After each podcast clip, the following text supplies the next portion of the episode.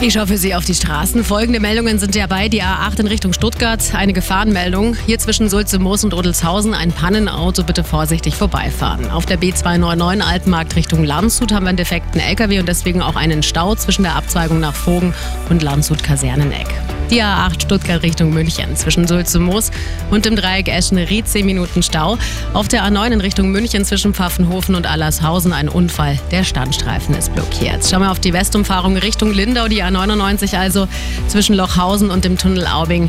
Da steht ein Pannen-LKW, der Standstreifen ist blockiert. Und auf der Westumfahrung Richtung Nürnberg im Tunnel Aubing immer noch Blockabfertigung. Zum Schluss noch ein Blick auf die A93 Rosenheim Richtung Kiefersfelden zwischen dem Dreieck Inntal und Reichenharz. Hier ist die Schutzplanke irgendwie, nee, die wird erneuert, genau deswegen ist der linke Fahrstreifen blockiert. Also auch hier wirklich aufpassen und auf die Bauarbeiter vor allem. Der Verkehr mit den handgegossenen Pfannen von Pfannenhareka in Forstinning. Angebote im Adventskalender und auf hareka.de.